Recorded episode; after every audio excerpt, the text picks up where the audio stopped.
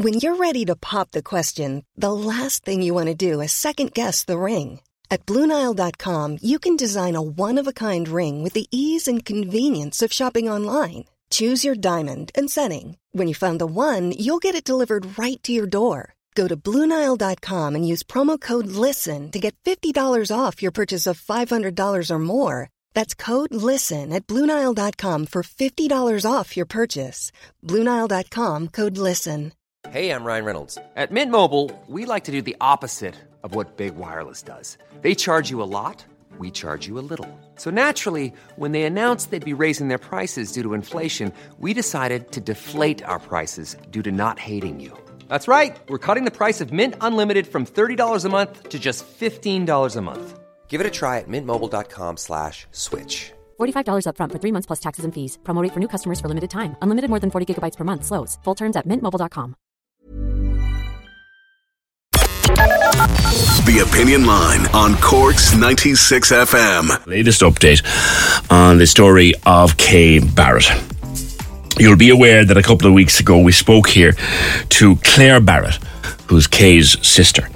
Kay is currently in jail in Limerick prison, and she was jailed in February when a number of suspended sentences were reactivated and a number of breaches of a barring order were reactivated, and Kay has severe mental health difficulties. She's from Donaghmore. She has severe mental health difficulties. And we heard the last time that when Judge James McNulty was sentencing her in uh, the district court in Clonakilty, I think it was, that he just felt he had no option but to send her to prison uh, because the services aren't there for her. And her family believe she should be receiving mental health services to deal with her various issues and her disorder. And instead, she is currently in Limerick Prison, where she'll be until December. After I did that interview with Claire a couple of weeks ago, we were contacted from someone who gave us their identity, couldn't come on the air, um, but wrote to us in great detail about elements of the story. Knew Kay was familiar with Kay, but wanted to speak to us on a general term. And the gist of what that person had to say was that, in their opinion, both the patient and the family needs to work more with the services. That was the gist of what they were saying. Um, both Kay, Kay and her family have been involved with the services for quite a number of years. But in general terms, what this writer, this correspondent was saying to us was that families and the patient need to be willing to work more with the system. That was their view, having listened to the interview. Now, Claire, and indeed Kay's aunt, Carmel, uh, were listening to me the day I read out that message, and they wanted to respond to certain elements of it. So I have been speaking to Claire again and also to her to Kay's aunt, Carmel. Now, Carmel, let's start with you, and you're based in France. You contacted us after we had communication from a person who worked in the system following my first interview with uh, Claire about Kay. That person made the point that families need to liaise with the system. And I think you're both saying that's extremely difficult to do. Yes, despite what is uh, officially said that now the approach is the whole person approach and uh, community care, etc., is important, it doesn't seem to be the case. What was your experience in trying to liaise with the system? Well, there's one major problem that when we want to get information about Kay, for example, presently when she's in prison or uh, uh, w- when we address uh, any official bodies, ministries, and so on, weren't entitled to information because of the GDPR. That's the, the answer we got. Mm.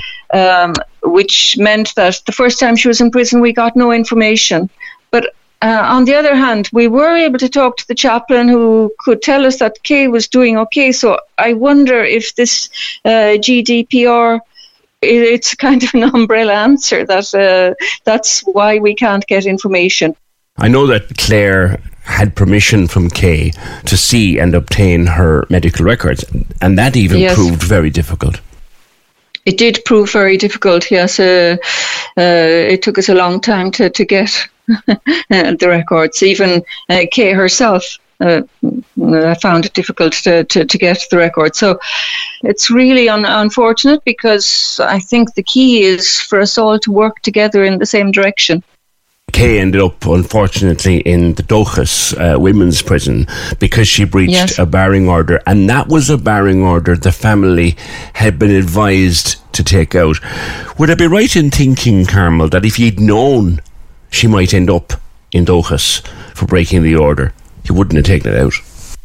Of course not. Of course not. No, well, our, understanding was that it would be a way to get her back into the mental health services because she was discharged in spring of uh, 2021. We were told um, by the Gardaí and uh, by the, the, the uh, social services that if there were a bar- barring order, then uh, she would be referred to a judge who would see that her problem was not a criminal problem, but a problem of mental health, and so she'd get back into the, the, the care system. Mm, It really backfired. It did, and unfortunately, when she broke the order, it was in Dochas she ended up. How, how did you feel when that happened, Carmel? Shocked, I imagine. Well, she, she didn't end up in Dochas immediately. In fact, she ended up in Limerick. Uh, she was imprisoned for the very first time in February uh, uh, 2021 uh, on the 20th. She was supposed to stay in prison for four days. Yeah. That's the information we got. Yeah. And the next thing we learned that she was in Dochas. So it just shows the, how this lack of communication that we uh, always got information after the facts. Right. And in Dochas, she was supposed to uh, be in Dochas for two weeks or something like that, and she ended up being there until March 31st. So she went in uh, and, uh, in February for four days, February 20th, and she came out on March 31st. So we were really shocked then. That's when we started writing and making noise because we said, This is unbelievable. the family effectively feel, I think, Carmel, left out in the cold while while Kay is going through her troubles. Exactly. And the, the whole idea of somebody who is ill being imprisoned for being ill. And, uh, the, the, you know, we felt that every day, every uh, extra day she stayed in prison was only detrimental because what happens in prison, you lose your social skills, you lose your responsibility for everyday activity like preparing meals, shopping, and so on. So you come out worse than ever. Now, the person who wrote to us uh, was speaking more in general terms and said, look, families need to work with the system. But here you are telling me and giving me numerous examples of how, yeah, you might you might think that's the right thing to do, but just try and do it. Exactly. Uh, exactly.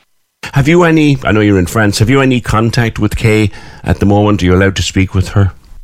We write to each other, and she writes regularly to me. And from her from her letters, how do you think she is right now? Well, she says that she she'd, uh, she misses nature, she misses being able to go out, that she'd like to go for a walk or a run in the yard, but it's filthy. Um, you know, it's it's just uh, a shame. At the same time, I find her writing is very coherent and Yeah. rational, and, and that that makes it even worse. The fact that uh, she's so aware of the, of the situation. Yes. And are you fearful that when she does come out of prison, which I understand is close to Christmas, it'll be happening, that the whole thing could start again? Well, it's what happened. It's what happened the last time she came out of prison. This is her third stay in prison. And each time, uh, when she came out in March, on the 31st of March, an appointment with a consultant had been arranged for the 12th of April. You have to wait two weeks for uh, an appointment, eh, and you come out to an, an environment you've lost touch with. It's just not on. Anything can happen in those two weeks. And it did, in fact, because she had the appointment and then she was given another appointment for the end of May. And it was just to give her a prescription. So each time she, her hopes went up and then uh, they were squashed by what happened in reality. She, she's very anxious to get back into treatment, this DBT treatment, isn't she? She is, but um, for me, I don't think there's a just one miracle fix Yeah. That the DBT, it's true that Kay did start it, and she wasn't well enough after her chaotic year, and it didn't go very well. And for me, it's the lack of continuity above all. It's really this need for communication with everybody involved around Kay. Uh, so that we know what's going on and that she has someone to turn to as Yeah. soon as uh, she's feeling uh, on a slope instead of it always ends up being the crisis moment. Deal with her when there isn't a crisis is, is what you're asking. Exactly, exactly. Yes, to have more uh, prevention. Carmel, it's good to speak with you, and I'll be speaking again shortly with Claire. Thank you for being with me today. Uh, It was a pleasure. Thank you. And thank you for your program. So, Claire, back back with you now, um, and we'll talk about that communication we received in a moment. But the last time you and I talked, uh, you were about to go and see Kay. Uh, how is she? How was she then? Yeah, um, I, I went to see her on Saturday, and she was very good, and it was really nice seeing her. Um, she was in great form, Yeah, and um, I think it's it's really kind of giving her a lot of um, hope that like you know something might happen now because there's you know because of the interviews and the the newspaper article. She just I, I suppose she feels like more people are thinking of her, and it's it's just giving her a bit more hope. And the prison guards were, were lovely as well and they, they really have great time for Kay. And you know they were just saying they, they know her they understand her struggles because they see what she's like when she's unwell and how she is when she's not manic I suppose is how I- how you describe it or not deregulated and they've great time for her so she's reasonably well at the moment, which is which is good to hear. yeah and, and and she's aware of the interviews that yourself and Carmel are doing that gives her a boost. I'll come back to that Yeah. letter we got to the program after my last conversation with you, where the person said that the families need to liaise a bit more. Now, Carmel's not impressed with that, and I think neither were you. No, because I, I feel like we, we, we did try to to reach out and get some some contact, but it was it was quite um uh, what would you say? Not very consistent. And every every time we get a phone call, I, I felt like it was a different person. It, it didn't seem like there was much communication. Because I suppose Kay was going to the emergency room quite a lot, and it, it might be a new doctor, and I'd have to explain Kay's um, situation Yeah. and you know like it just felt that they were not very kind of cohesive or together um but yeah we we, we definitely did reach out but i suppose when she was discharged in october 2020 there was a very definite lack of communication then you know and we just kind of felt on our own a bit Yeah. And as a family, you just want the best for her.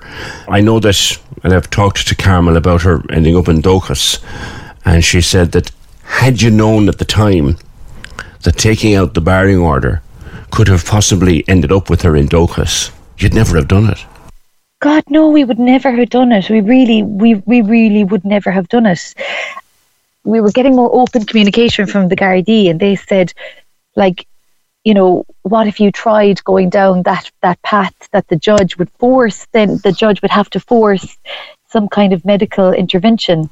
So we Oh. were kind of So, just mi- mi- mi- might I tease that out a minute, Claire? So it came to a situation where the guards and others said to you, look, if there's a barring order there, I know it probably hurts to take it out, I'm sure they said that. If there's a barring order there and she breaches the barring order, that might force the hand of the system to take her back and give her the help she needs. That was the view. Yeah, that was the motivation. That, that was the reason we took it out because we were like just at a loss. We didn't know where to turn, and the guards were in our house every day, and like it, it, it was just it was just literally out of no other other options. That was that's why we went for the the barring order for the And, and, and the guards also felt it might help. Yeah, we did because I, t- I again I thought that the judge would have kind of more more say in it that Yeah. he would that he, that you know that his medical intervention would be kind of um not forced but like that the judge would say she has to go to hospital or you know it's not it's not a criminal matter that like Yeah. she would be taken care of more by the medical system. you didn't expect her to end up in prison, and that was very upsetting for, for everybody involved. Going forward, Claire, and again, coming back to this communication that we had about working with that, that the families need to work more with this system. That seems to have been the, the, the standout point. I think both yourself and Carl would be saying that's all very fine to say, but when we're a family trying to liaise, the system isn't very helpful. Yeah, yeah, like as in the Mental Health Act 2001. If you read it, it sounds great on paper. Like the theory behind it, it sounds great, but practically it doesn't work because, like, the patient has full autonomy. So the Kay, because of her condition, she gets quite aggressive, and it's generally the people closest to her that she lashes out on. Hmm. So she didn't want us to have anything to do with her her medical matters. Hmm. But we were we were kind of wanting to help, but we're on the outside because the doctors were saying Kay doesn't want you to have anything to do with her situation. But didn't she eventually then say, Claire, that you can have access to her notes and her records? Yeah, yes, that proved difficult as well because we, as once she had the legal document to say that I could access her records, the GP's reaction was to contact his own solicitor. He was probably checking whether he was on solid ground to hand them over to you, I suppose. And, and that's, I suppose, that's what we've we, we've kind of we've kind of realised that like it's a legal minefield rather than open communication. Whereas the the Gardaí were speaking quite frankly to us and kind of saying, you know, really sitting down with us. Here are your options. What could you do? You could do this. You could do that. Whereas the medical system just seemed not really being able to like it was like up against a wall to reach out to the mental health services. It's like Kay always falls. She she fell she fell between categories, and no one was responsible, and everybody was covered. You know. It must be so frustrating. And I know that with her in prison now, at least the one thing you can say about her is she's safe. But of course, she'll be out again. And I think your fear and Carmel's fear is we'll just end up back at square one. Yeah, that's really, really a like a a big fear we have. But interestingly, since the interviews have come out, we've we've had more contact from the HSE. There's a meeting in September to put a plan in place earlier. Claire, I wish you all well. And again, I ask you to please convey uh, my good wishes and the wishes of my team back to Kay when you're speaking to her. I will, of course. Thank you so much for highlighting it, and really appreciate it, Peter. Uh, Kay Barrett due to be released from prison uh, before Christmas, shortly before Christmas. And my thanks to, again, her sister Claire and her aunt Carmel, who's based in France. Corks 96 FM. Planning for your next trip? Elevate your travel style with Quince. Quince has all the jet setting essentials you'll want for your next getaway, like European linen, premium luggage options, buttery soft Italian leather bags, and so much more. And is all priced at 50 to 80% less than similar brands. Plus, Quince only works with factories that use safe and ethical manufacturing practices. Pack your bags with high-quality essentials you'll be wearing for vacations to come with Quince. Go to quince.com slash pack for free shipping and 365-day returns. Okay, I have two new obsessions that I need to share with you. Impress No Glue Press On Manis and Impress Press On Falsies Lashes. Trust me, these are getting ready game changers. Both require no glue, so there is no damage to your natural nails and lashes, no mess, and no annoying dry times. Just one step and you're done. Boom. Instant glam. Visit impressbeauty.com slash presson and use code PRESSON25 at checkout for 25% off Impress Manicure and Press On Falsies.